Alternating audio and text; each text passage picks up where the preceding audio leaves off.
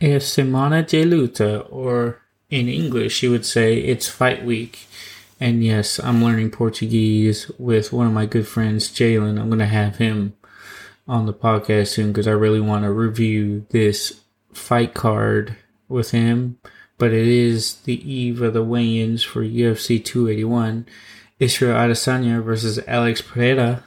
Um, this is technically a rubber match, but it's the first time they fought in the UFC or MMA period. They've been kickboxing foes for a while with Alex getting the best of Israel Adesanya both times, but we'll get to that later. I want to break down the main card. I'm not going to do the entire card because it's early prelims and prelims, which are all exciting fights in my opinion. But and for time purposes and for the specificity and intricacies of the breakdowns, I'm going to keep it to the main card, which is all good fights. Um, this is a card with, let me see, one, two, three, four, five, six, six former champions or interim champions out of the 10 fighters. So obviously you can tell this card is going to be a banger, hopefully, because we all know how those go. Um, opening the card here is Dan Hooker versus Claudio Puelles. Now, Dan Hooker has been on kind of a losing streak lately, you know? It's not, um, hasn't been looking too good for him. Hasn't been bad, but he's lost to Dustin and Michael Chandler, both on this fight card. Islam Makhachev, which is the current champion, and just recently Arnold Allen, who is a rising UFC prospect. As of right now, I think he's 10 and 0, so it's no shame in losing to him, but you never want to lose when your paycheck um, depends on you winning and losing. Now, Claudio, I honestly I can't really remember how he fights or, or what his style is. Um, I didn't do too much research on this one because I didn't think it was that big of a fight. There's not much of implications right now, especially with Dan Hooker on the losing slide and Claudio Puelles on a winning stride or winning slide, but he has fought lower level competition. Looks like he's ready for Dan Hooker, but we'll see. Um, his last four fights, he beat Clay Guida by submission, Chris Gruetzemacher by submission, both knee bars, Jordan Leavitt, UD, Marcos Mariano, UD, and Felipe Silva, same submission knee bar, but he lost his first fight in the UFC, um, which doesn't really mean much because if you win for the rest of the time, who will remember that one loss, right? Like I said, Dan Hooker is four and one in his last five and his last win was versus Nasrat Haqparast, but um, or Haqparast, sorry. But looks like he was supposed to beat that guy. It's kind of a throwaway. Not saying that he's not a good fighter, but his last um, five fights, I don't even know who John Makdessi is, but he beat him. We lost to Bobby Green, lost to Dan Hooker, beat Rafa Garcia, and beat Alex Munoz. But those are kind of middle of the road, lower level guys. Not to say they're not good, but if I don't know this guy and he's not a hype train, then, you know, this is kind of Dan Hooker's fight to lose. Hopefully, he can come back from this losing slide. I really want to see Dan Hooker back in the win column against a quality uh, opponent, but we'll see how he looks when we walk out there. All right, so the next fight on the card, Frankie Ed- Edgar in his swan song, he has said that he is retiring after this fight. If you don't know, Frankie Edgar has been around in the UFC for a long time. Um, I can't even remember 2013, maybe 2010, something like that. But he's been fighting um, professional MMA since 2005. So you can Oh man, I'm looking at his record right now. It looks like UFC 67 was his debut. That is February 3rd, 2007. I was still in high school. I am now 32 years old. Um, if that says anything, he's been in the UFC for a long time. He's beat the likes of BJ Penn twice, uh, Gray Maynard. He's fought Jose Aldo. Oh, he's beaten BJ Penn three times. He has a win over the current or the recent lightweight champion Charles Oliveira by a decision. That's I didn't know that. That's kind of cool. Beat Yair Rodriguez, beat Cub Swanson, Pedro Munhoz, but he has been on the losing slide from Corey Sandhagen and Marlon Vera, um, where he got pretty he got knocked out pretty bad, um, and he didn't look the same. He didn't look like the same Frankie Edgar that we all know and love. Um, and his opponent is Chris Gutierrez. Gutierrez has been on a good roll. I think he's won. It looks like, uh, except for Ultimate Fighter finale, he's won every fight in the UFC except for one draw versus Cody Durden, which I'd like to see more draws than wins and losses because some of these fights, man, they be real close, and you can't tell uh, who actually won unless you know like a specific rule set and sometimes those vary state to state. So one place might judge takedowns and ground and pound a different way than stand up strikes and clinching you know and that's always a hard thing about mma because you're like you don't want the judges to come into play and you want to win but sometimes it's your best bet to win by decision um, you know, Frankie Edgar is going to want to wrestle. I don't know too much about Chris Gutierrez. Um, again, some of these guys are so new to me. I know I watch every card, but I don't pay attention to every fighter. Soon, all the fighters that I used to love are going to end up starting to retire, and then I'm going to have to pay attention more to these other fighters and I'll probably have some more time to look up more fighters. They say there's around six to seven hundred fighters on the UFC roster, so good luck to me. But um, it's not looking good for Frankie Edgar. I mean, he's what is this? Two, four, six, seven. He's lost five out of the last seven, and yeah, Yair Rodriguez was in 2017 and Pedro Munhoz was in 2020. Those are his last two major, major wins. Um, Cub Swanson, also an older fighter, probably around the same time as Frankie Edgar getting into the UFC. So that was a toss up. But Corey Sandhagen, Marlon Vera, Chan Sung Jung, Max Holloway, Brian Ortega, Jose Aldo, those are all good fighters that he's lost to, and those are the cream of the crop. And as much as we love Frankie Edgar, um, he's getting to that point now where, like you said, he's re- he's now said he's going to retire after this unless something crazy happens. Which, you know, Frankie Edgar deserves respect. He's beaten BJ Penn three times, um, and not like the BJ Penn of old, like 2010 motivated BJ Penn. So it'd be good to see him. I hope he at least makes it to a decision and loses instead of getting knocked out like the past two times. I know everybody remembers the front kick from Chito and then the flying knee from Corey Sandhagen that kind of boosted him to fight Petr Yan. So we'll see.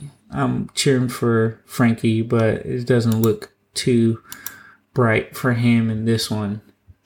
Then uh, we're on to the third fight here. This is the big fight. This is a people's fight. On this card, we got Iron Michael Chandler versus the Diamond Dustin Poirier. Um, this fight can go either way. It is not necessarily a title eliminator for sorts because um, Islam is most likely going to fight um, Alex Volkanovski, so there might be one more fight in between. But these are the two guys that are up there waiting in the wings to fight Charles Oliver or Charles Oliveira, Islam Makhachev. Um, everybody knows Michael Chandler is coming from Bellator. Uh, he just recently beat Tony Ferguson with a front kick, but he did lose to Justin Gaethje and Charles Oliveira. He he got a title shot on UFC 262. He's beaten Dan Hooker in his last fight in Bellator. He beat Benson Henderson, a former UFC fighter and champion and Bellator champion. So he hasn't done so well in the UFC. Um, Dan Hooker at the time, kind of middle of the road. So it was a toss up if he'd won. And Tony Ferguson, if you've seen him for the last few fights, he's kind of just been the shell of himself. But Justin Gaethje and Charles Oliveira are up to par, and he kind of got handled. Um, especially versus Justin Gaethje, he could kind of do anything that he wanted to. And on the flip side, we got Dustin Poirier. Um, we all know he beat Conor twice. Conor's also been looking like a shell of himself, so I'm not going to put too much weight on these fights. He lost Charles Oliveira just like he lost to Khabib by rear naked choke, so he's susceptible, uh, susceptible to Brazilian Jiu Jitsu. But Michael Chandler is not really a BJJ guy; he is a wrestler that's also a striker. So we'll see how this turns out. Now, Dustin on paper has fought better competition more often with more wins. But Michael Chandler is a dog. he is a dog. He will get in your face. He'll fight. He'll throw with the best of them. Dustin says that he's going to clean him up, which a little bit of me hopes he does so he can get back to his winning ways. He kind of looks a little defeated with losing to Khabib and Charles. And, you know, even if he ends up beating Michael Chandler and then he's next in line to fight Islam for the title, I do not see a path for him to win unless he somehow becomes better at Brazilian Jiu Jitsu overnight. Because I think he's already a black belt. Michael Chandler, on the other hand, there's not much of a path to victory other than outlasting Dustin getting in his face, probably putting some pressure on him, and then trying to force a takedown and ground and pound. Um, obviously, if we if you're not a super fan of the UFC, uh, Michael Chandler's I think five six or no five eight. He's five. I'm being disrespectful, but overall he's on the shorter side. Dustin Poirier says he's listed at five nine. But he's, I think he's taller than Conor, and Conor's listed at five nine, so he might be five ten or something. But Michael Chandler is built like a wrestler, and Dustin Poirier has long arms, and he is a primarily a boxer. So we'll see who can implement their game plan the best. I think that's how this fight is gonna go. He's not neither of these fighters are really known for flair or flashiness. They're kind of both hardworking, get in your face, gritted out type fighters. So it'll be fun to watch. I'm excited to watch this fight. Um, again, I don't think either of them beats Islam or um, Alex Volkanovski if he somehow pulls it out to win against him. So we'll see how that one goes. All right, co main event. We have the women's strawweight title up for grabs. Um, Carla Esparza, the Cookie Monster versus Weili Zhang, Magnum. All right, so if you are a big UFC fan, you know that uh, Carla Esparza was the first ever champion in this division. She beat Rose Namajunas in the Ultimate Fighter, and then she immediately lost to Joanna, and Joanna did her thing for about 10 years, it felt like. But slowly but surely, she has built her way back up, and she ended up beating Rose Namajunas again to win the title back. Um, Carla Esparza is kind of a wrestler in the UFC, she has decent striking, but she poses a big takedown threat. On the other hand, Weili, she is a firecracker. Um, she's not afraid of anything. She's younger than uh, Carla Esparza, I think. Yep, by two years. But she has so much energy. She's in your face. She beat Joanna. She's beat Jessica Andrade.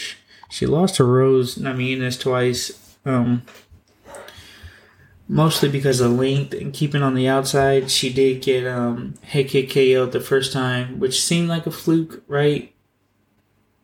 She just mistimed it and then got caught. The second one was real close.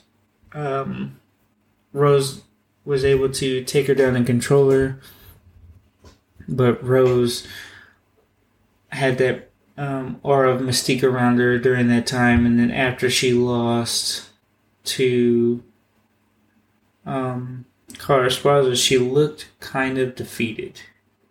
Right, and then she ends up beating Joanna Jędrzejczyk again. I'm talking about Weili Zhang here. She beat Joanna again, and Joanna kind of retired after getting knocked out, which, you know, you never really want to see someone go out like that. So hopefully, Joanna can get one more in on a win, then maybe call it a career. But I'm sorry, but I don't see a way that Carla Esparza beats Weili Zhang. You know, she can prove me wrong. If she takes down Weili, keeps her there, and somehow manages to figure out that game, she uh, she could have an easy path to victory. Weili Zhang is obviously success susceptible again. That word susceptible to being taken down and kept down if she can play her cards right. Now, if she tries to do this in the first round, I, I think that's going to fail. But later on in the fight, um, could be a possibility. Uh, but Weili possesses dynamite in her hand, so Carla Esparza has to be on her P's and Q's, watching out for these strikes, man, because Weili, man, when she destroyed Jessica Andrade, I was so confused as to why the Mike Tyson of the division, which I call Jessica Andrade after I saw her KO Karolina Kowalkiewicz in, in Dallas. It was ridiculous. I'd never seen someone that small produce that much power. Um, after I saw that, I did not think she could ever get beat like that. And Weili showed her what's up. But again, this is also could be a potential good fight. I don't see a way that Carla Esparza wins. I hope she proves me wrong and makes it a dog fight. But I got Weili for this one. And then we got the main event. So I spent a good bit of time today watching their previous fights, and this is Israel Adesanya versus Alex Pereira. I I um look back to see if I could see anything that would prove the wins were flukes. Now I can't. I'm not going to say either one is better than the other, right? I can't say Israel Adesanya is a better fighter than Alex Pereira because he lost twice, right? And just off that principle alone, um, you can't just say that Israel Adesanya, even though he has very good MMA skills, is a better fighter than Alex Pereira. Now, as a MMA fan, obviously a lot of things go into an MMA fight, and two kickboxing matches don't really shine or prove a whole lot in this category. But I did watch both fights um, Alex won the first one by decision and then the second one by KO. Um, but it was a little bit confusing. And let me explain. So I don't know the judging criteria for kickboxing. I can admit that. I just kind of watched it and saw what happened. And it looked like Alex could have been a little bit more aggressive than Israel Adesanya in the first fight. I, really didn't look like he beat him. But when they read the scorecards 29 28, unanimous decision, Alex Pereira. And I was really confused because it didn't look like he did too much damage, but he kind of was just in his face. And he just, he just won.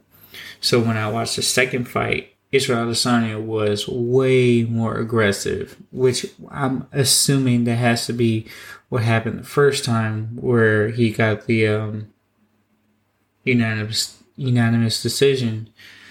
Only Israel Adesanya got a little bit too aggressive and got caught by a left hand, which Alex has the dynamite. Now, Israel Adesanya, in my opinion, won every single round that they fought. Even though he lost the first fight by unanimous decision, I don't know the rules. I just go off of what I thought looked like a win for Israel. But obviously, it didn't work like that. In the second fight, he was way more aggressive, getting to him a lot more. Alex did not like that, but he got on the pressure against Israel and got him to lower his left hand a little bit and got a counter left hook in and just flatlined him.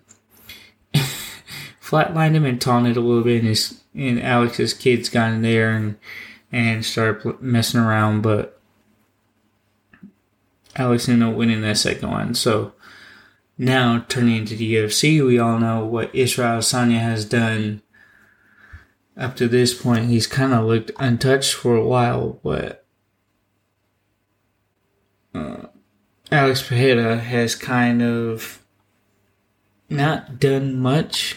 He's won in brutal fashion.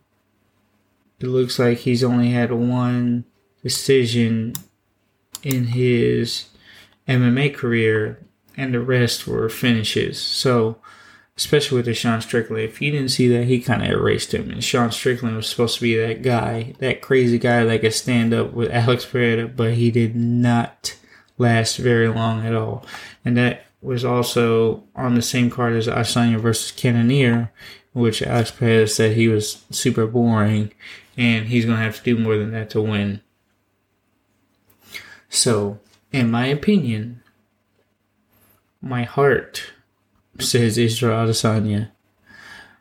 But I kind of want to see Alex Pereira win, especially if he wins in the same fashion, right? because Israel Adesanya is not a takedown artist. He has gotten better and better and better at um, takedown defense, which is what you need in the UFC. But if you're fighting a kickboxer, especially a kickboxer like Alex, he ain't trying to take you down, man. He's gonna try to stand and trade. They're both 6'4", they're both 185. Obviously, Alex is a little bigger, as in build, not in weight, because they weigh the same. When you look at them face to face, Alex is a little bit bigger of a person. Even though he's from Brazil, he is not a Brazilian Jiu Jitsu uh, specialist.